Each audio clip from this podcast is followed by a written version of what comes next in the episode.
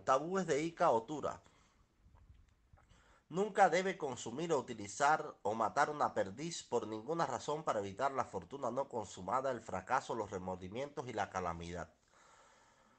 Nunca debe comer harina de maíz eco para permitir que la amenaza la vida de los niños. Nunca debe utilizar gunugún y acalá, buitres para, para nada, para evitar la fortuna no consumada, el fracaso, lamentaciones y desastres. Nunca debe dudar de Ifá para evitar la fortuna no consumada, Nunca debe ser muy lejano a su familia para evitar la fortuna no consumada, la amenaza a la vida y las lamentaciones. Nunca debe ser demasiado inquisitivo o dudar de la eficacia de Ifá para evitar problemas, desastres y pesares.